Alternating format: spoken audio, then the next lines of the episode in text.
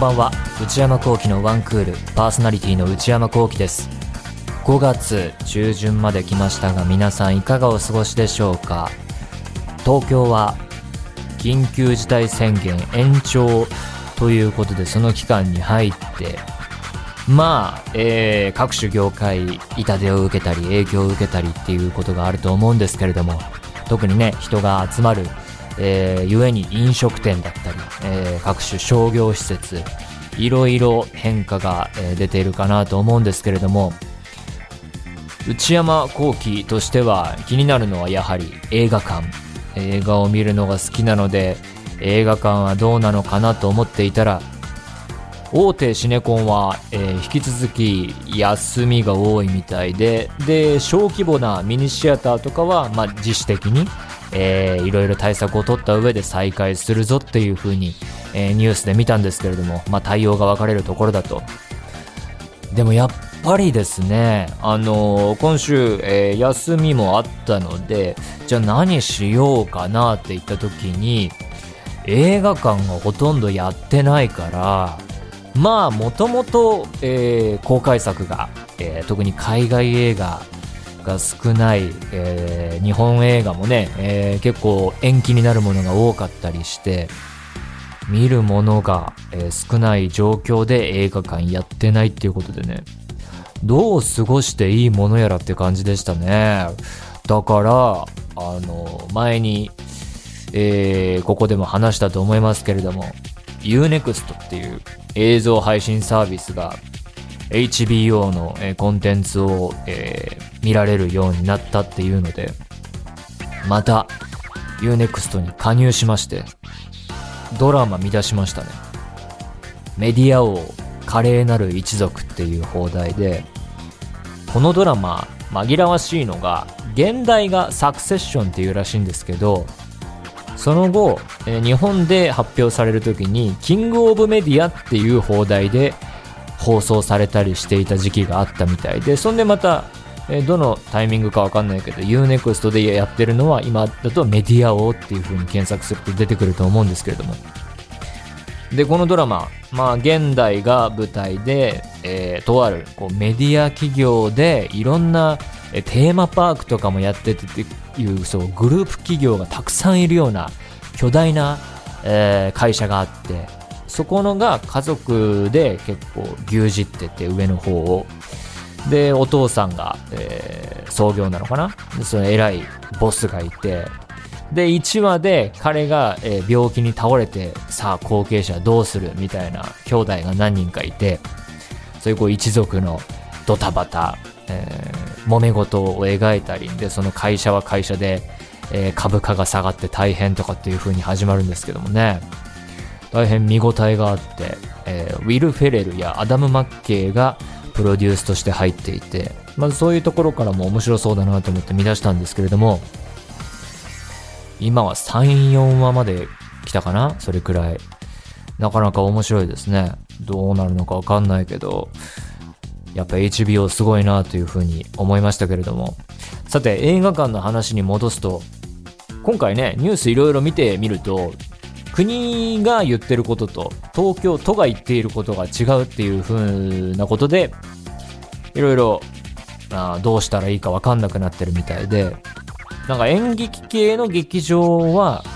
えー、やっていいのに映画館はダメなのかっていう風な意見もありましたね。そういう反発があると、まあ、確かに言われてみればそうだよなと思って、演劇だとかそういうお芝居とかだと、えー、実際に演じる人が生ですぐそこにいるわけですから、その人たちはセリフ言わなきゃいけないわけだから、映画はね映像を流すだけだから確かになとかね。で美術館もダメなのかとか、そういうこう基準がどういう風な線引きをするのかっていうので揉めてるみたいですけれども、まあね、映画ファンとしては映画館の肩を持ってしまうというか、映画館はいいんじゃないのかっていう風に思っちゃうけれども、実際にこう医療現場で働いている人だったり、えー、対応してる人からするとまた違う景色が広がっているのかもしれないし、そういう詳しい専門家から見ると、まあまた違う意見があるのかなとか、何が正しいのかよくわからない時代を生きているなという風に今週も思いましたけれども、まあとりあえずはユーネクスト 活用して エイチビーオー のドラマ見ようかなと思っています。メディア王、まだ前半までしか見てないですけれども、すぐ次が見たくなる作りですごいなと思いました。それでは内山昂輝のワンクールスタートです。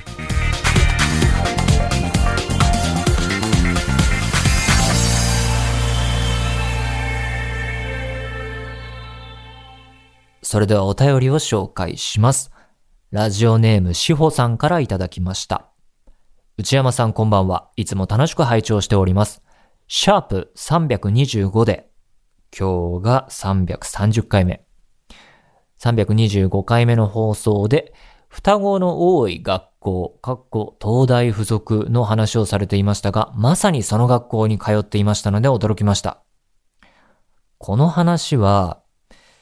昔僕があの高校の友達から、えー、東大の附属の学校があってそこは双子ばっかりいるんだよっていう風な話を聞いて、いやそんなのあるかねっていう風にその、その時はそれで終わって、で、大人になってからも都市で、半ば都市伝説として僕の頭の中の引き出しに入っていたなぁと思って調べてもらったら実際にあったっていうね、流れだったんですけれども、よんじゅうにんのクラスがいち学年にさんクラスあり、あ、少ないね。いちクラスにろく、しちにんくらいは双子の子がいたと思います。はあ、やっぱ双子枠あったんだ。私は双子ではないのですが、双子同士で同じクラスになることはないよう調整されていました。へえ。たまに双子の生徒だけ呼び出されて特別な試験を受けたりしていた記憶があります。やっぱり研究にそのデータが使われるのか、ってたのかもね。東大附属は東京大学教育学部の付属で双子の研究をしているようです。まさに。東大に進学しやすいような制度は特にありませんでしたが。ないんだ。あ、そうなのか。はあ。まあでも国立だから全体的に頭がいいのかな。えー、特にありませんでしたが、しばしば東大のキャンパスの施設を使わせていただいていました。当時の生徒会長はなんと三つ子でしたが、はあ、彼女が入学した時には三つ子枠がなく、双子枠プラス一般枠で受験したところ、双子だけが受かり、ああ、はあ、はあ、一般枠の一人は別の学校に通っていたそうです。笑い。かっこ今は三つ子の枠もあるようです。紛らわしい話になってきましたね。で、ろくねんかんひゃくにじゅうにんと同じメンバーなのでさすがに双子同士見分けられるようにはなりますが、先日その中の一人とじゅうさんねんくらいぶりにばったり会った時に名前を間違えてしまいました。笑い。かなり変わった学校なので飲み会などで話のネタになるのが良いところです。長くなってしまい申し訳ございません。これからもラジオ楽しみにしてます。人生のコーナーが特に好きです。お体に気をつけてご自愛ください。なるほど。実際に通っていた方からお手紙もらいましたね。でもそうね、えー、かなり変わった学校なので飲み会などで話のネタになるのがっていうのは本当そうだろうね。いろいろ聞きたくなっちゃうもんね。双子でこういうことあった、ああいうことあったって。みんなその後どんな人生を送るのとか。ねえ、絶対そうだよね。はあ、勉強になりましたね。ありがとうございます。ラジオネーム、えー、こちらなかったそうです。今度書いてみてください。にじゅうろくさい女性の方。内山さん、スタッフの皆様、こんにちは。シャープさんびゃくにじゅうななの放送で、ご両親と離れて妹さんと二人暮らしをする高校生の方のお話を聞き、私も似た経験をしたことがあるので思わずメールしました。これもね、えー、ご両親がこうセカンドライフみたいな感じだったかな。こう仕事とか、えー、そういうところスタイルを変えて、えー、た結果、えー、お子さんが、えー、独立して暮らす流れになったっていうお便りがありました。私は人口にせんにんほどの離島の生まれです。かっこ珍しいですよね。そうね。島には高校がないため、中学卒業後は島から船で通える範囲内の高校に通う子がほとんどです。はあ、船。しかし自宅から通えない距離の高校に通いたかった私はアパートで一人暮らしすることに決めました。えー、かっこいいね。自由気ままに過ごせる開放感を楽しめたのはほんの一瞬で、あとは慣れない家事に追われる日々が続きました。毎朝のお弁当作り、制服のアイロンかけ、食料品、日用品の買い物、そしてホームシック。自分で選んだ道なのに、親元で勉強や部活だけに集中できる同級生を恨めしく思ったこともありました。その後は大学進学と同時に上京し、社会人となった今も一人暮らしを続けていますが、にじゅうろくさいにして一人暮らしじゅうにねんめとなり、ああ、そっか。我ながらびっくりです。大変なこともたくさんあり、高校生で一人暮らしと周りには理解されないこともありましたが、一人で何でもできるたくましさは身についていると思います。リスナーの高校生の方も楽しく日々を送っていただきたいです。内山さんのラジオも高校生の方もずっと応援しています。その後、妹さんと二人暮らしの高校生の方は元気にやってますかね？でも確かに、一人暮らし早くから始めてる人、まあ、いろんな事情あると思いますけど、早くから親元離れて、えー、とか、えー、いろんな事情を背景にして、一人暮らし、えー、やっていたっていう人、僕が通ってたと高校だと、寮があったので、寮生っていう人たちがいて、彼らはやっぱりちょっとたくましく見えましたね。いろいろこう自分でできるぞっていうんで、週末は帰ってたのかな？だからなんか、えー、金曜とか土曜とか週末になるとすっごい大きな荷物持って、で週明けまた大変そうに戻ってきてたイメージ、月末だけとかだったかな、うん、そんな感じで定期的に帰ってたのを見てた覚えがありますけれども、一人暮らし早いとね、生活力ついている感じしますよね。いろいろこう家事やらなきゃいけないから。僕はにじゅういちにで大学よねんせいだったかな、実家を出て、えー、そっからの生活だったので、まあ、未だに生活スキル、足りてん、これ、これ足りてないなっていうところは結構感じますね。うん、早いがゆえの苦しみもあったと思いますけども、それでね、にじゅうだいなかばにしていろいろ身についている強さもあるのかなと、いいとこ悪いとこ、どっちもあるのかなと思いますが、えー、ということで、今週はいろいろこれまでの放送に関するお便りをいただきました。また何でもいいので送ってみてください。皆様からのお便り引き続きお待ちしています。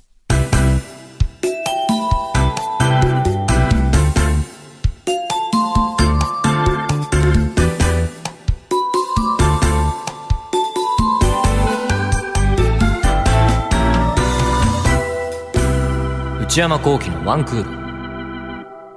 新生活応援、春のお便り。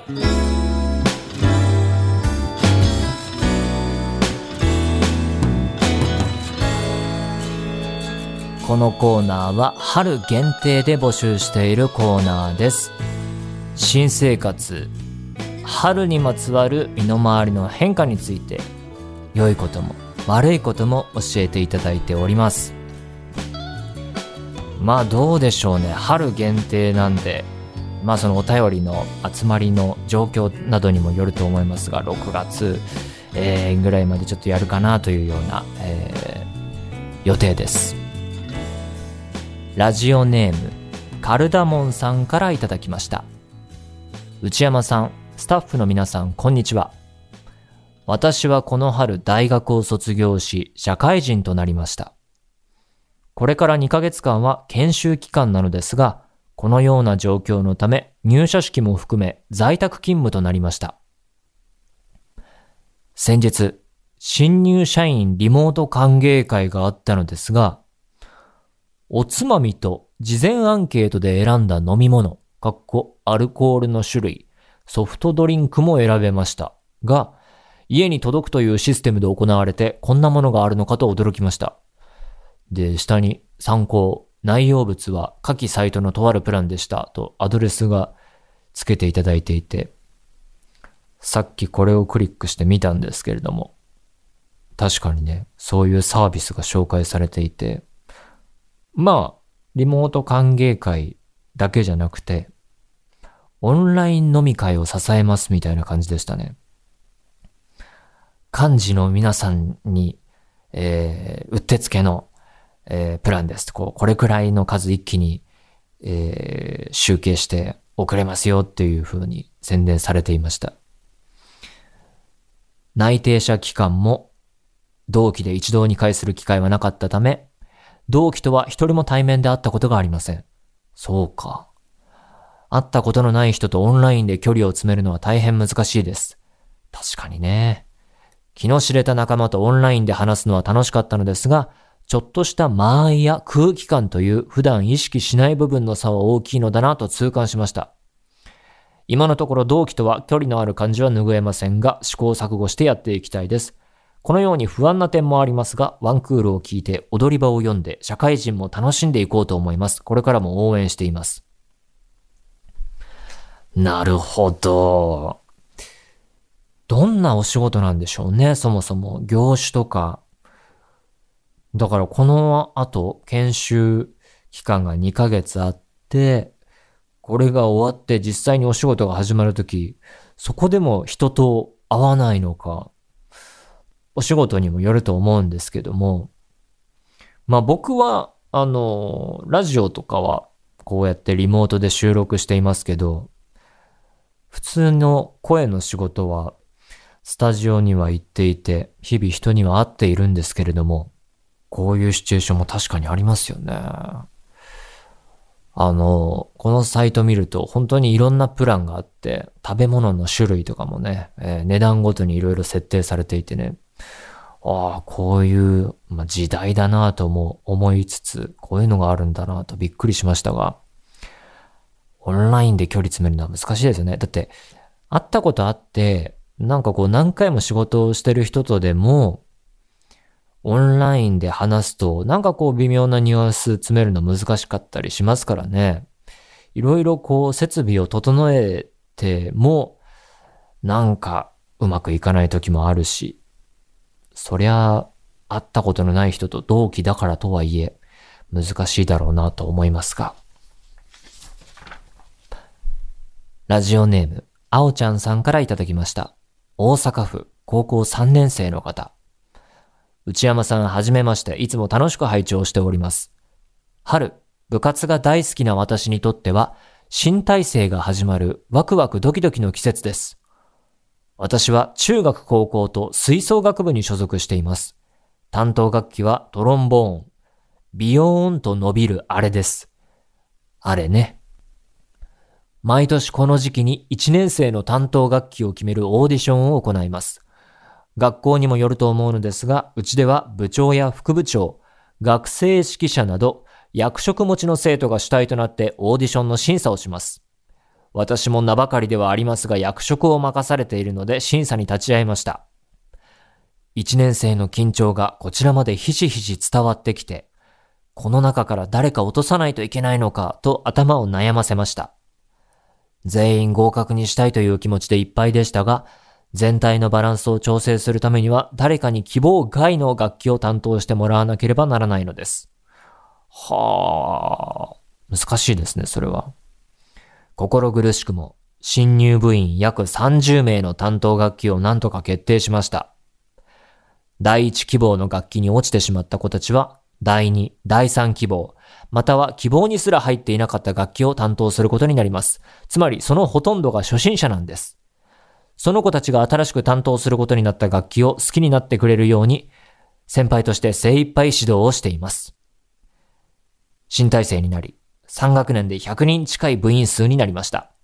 引退までいちねん生たちに吹奏楽の魅力、トロンボーンの魅力をたくさん伝えてあげられるように、そしていちねん生に憧れられるような存在になれるよう頑張ります。ワンクールが毎週の楽しみです。これからも頑張ってください。はあ、なるほどね。そのほとんどが初心者なんです。だから、第一希望には、例えばこう中学ではこの楽器やってました。で、第一希望で出して、でもそれ落ちちゃって、えー、次これ得意ですだいにでもうこれ知らないですだいさんみたいなこともあるってことなのかもね。何が人気なんでしょうね。あと吹奏楽詳しくないけど明らかにこの人数の多い少ないがありそうじゃないですか。この楽器は結構人数いるけど打楽器そんな何人も参加できないよとかそういうのもありそうで難しいですね、それ選ぶのは。で、あと僕はあんまり選ぶ側っていうのはないんですけど、そうあればいいなって思うのが、その人に向いているものとその人のやりたいことって実は結構違う瞬間もあるのかなと思っていて、その選ぶ側に立つのならば、なんかそこのバランス、もちろんその部活でこういうチームで人数はもう決まってて、えー、そこの枠にはめていくっていう作業なのかもしれないけど、そこの本人の適性をね、どういう適性なのかもわかんないから、あやふやな意見になってしまうけれども、こう、うまいすり合わせが、やりたいことと向いていること、および適性のすり合わせがね、できたら、えー、高校生で、また理想のチームが、中学とは違う楽器でも出来上がっていったりするのかなと思ったりしますけれども、まあ、何はともあれ、もうメール全体から青春を感じまして、ありがとうございますという感じです。いいチームができるといいですね。ラジオネーム、万年自転車操業さんからいただきました。にじゅうごさい女性、会社員の方。内山さん、こんにちは。毎週楽しくラジオを聞いてノートを読んでいます。ありがとうございます。悪戦苦闘ですね、本当に。いろいろ試していこうと思っていますけれども。ご意見ご感想は、えー、文化放送エクステンドさんにが管理もしていますから、この番組 に, に合わせてメールを送っていただければと思いますけれども、私は現在とある金融機関で働いているのですが、この春念願かなって大阪の支店から東京本社に移動することになりました。今の私の状況がこちらのコーナーにぴったりだと思ったので、初めてお便りを投稿させていただきました。金融機関あるあるかもしれませんが、私が勤務する会社は移動発令日のふつかまえにならないと内示を出さない、かっこ本人に知らせないくせに、ほう、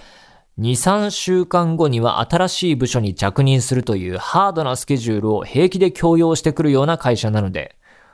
はあ、ちょっと毒がね、漏れていますね。平気で強要してくるような会社なので、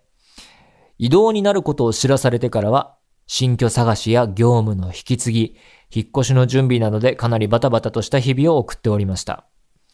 はあ、朝から晩までフル稼働してヘトヘトの毎日でしたが、ようやく荷ほどきも終わり、ゆっくり過ごせるようになってきました。自分だけの城を築こうと意気込んで、一人暮らしには少し贅沢な広さの部屋を借りたところ、周りの入居者はほぼすべて同性、新婚カップル。朝の出勤時などに仲睦まじい様子を目にすると、そんなタイミングよく見るんだね。友人ともなかなか会えない社会状況も相まって寂しい気持ちになってしまう時もありますが、新しい生活、新しい部署での仕事を楽しんでいきたいと思いますので、ぜひ私の新生活を応援してください。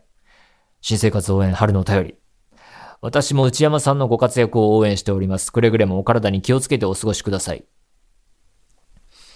金融機関あるあるなんだ。はあ。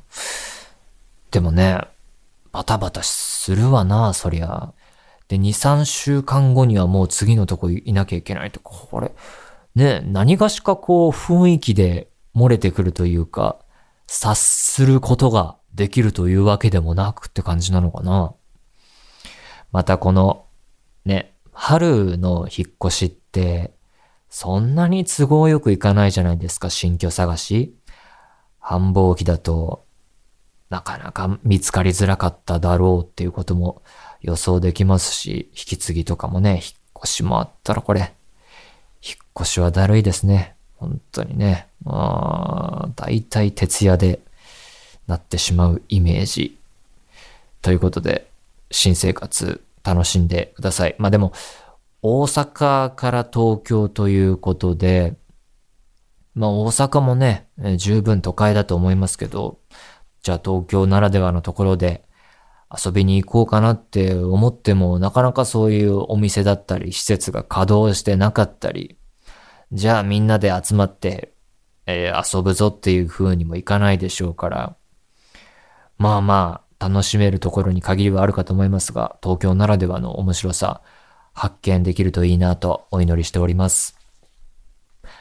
こんな感じで新生活、春にまつわる身の回りの変化に関するメールお待ちしております。ネガティブなもの、ポジティブなもの、どんな内容でも結構です。以上、新生活応援春のお便りでした。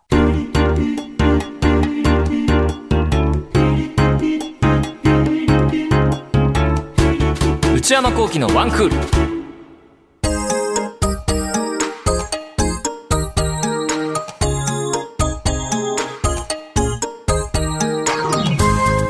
内山昂輝のワンクール、そろそろお別れのお時間です。今週もリモート収録でお届けしました。番組では引き続き皆様からのメールをお待ちしています。現在募集中のコーナーは、新生活、春にまつわる身の回りの変化を教えていただく春限定コーナー、新生活応援春のお便り。皆様がどんな毎日を過ごしているのか、一日のスケジュールを教えていただく人生。パリピな皆さんの日常を教えていただく私はパリピ。まあパーティー難しい時代だとは思いますけれども、えー、こういう風に家で楽しんでるぞとか、えー、オンラインでメールの中でもね、えー、そういうサービスがあるよっていうお知らせもいただきましたので、えー、何かあれば送ってみてください。私はパリピ。私内山昂輝にじゅっぷん喋ってほしいトークテーマを提案していただく内山さん、これでじゅっぷんお願いします。買い物不詳な私内山昂輝の財布をこじ開けられるような買いな商品をお勧めしていただく内山さん、これ買いです。今抱えている悩みをなるべく詳しく教えていただくお悩みプロファイル。皆様のブルーな思い出をポエムにしていただくブルーポエム。そして皆さんの身の回りにいるマイペースすぎる人を報告していただく内山さん、打ち上げ来ないってよ。他にも最新の流行を少しだけ覗いてみるトレンドハッシュタグ。私が最近見た映画についてただひたすら語るムビログ。そして話題になっているエンターテインメント作品などの普段は表に出ない関係者の方にお話を伺う中の人インタビュー。これらのコーナーで取り上げてほしい商品や作品、人物なども募集中です。そして内山昂輝オフィシャルノート、内山昂輝の踊り場、毎週木曜夜に更新しております。えー、一番新しく出ている記事で、新しい、えー、ものが始まって、今度は映画から離れてエッセイ風な文章が載っています。内容は誕生日にまつわるお話、誕生日とか誕生日プレゼントにまつわるお話が載っている予定です。踊り場公式ツイッター、YouTube チャンネルもあるので、そちらもご確認ください。すべてのメールはこちらのアドレスへお願いいたします。ワン アットマーク ジェイオーキューアール ドットネット、オーエヌイー アットマーク ジェイオーキューアール ドットネット。 番組公式ツイッターアカウントはアットマーク オーエヌイー アンダーバー ジェイオーキューアール です。こちらもぜひチェックしてみてください。この番組はポッドキャストと YouTube でも配信中です。ポッドキャストはポッドキャスト キューアール、Spotify、Amazon Music などで、 YouTube は文化放送エクステンドの公式チャンネルで配信しています。更新は火曜日の夕方の予定です。それではまた来週、さようなら。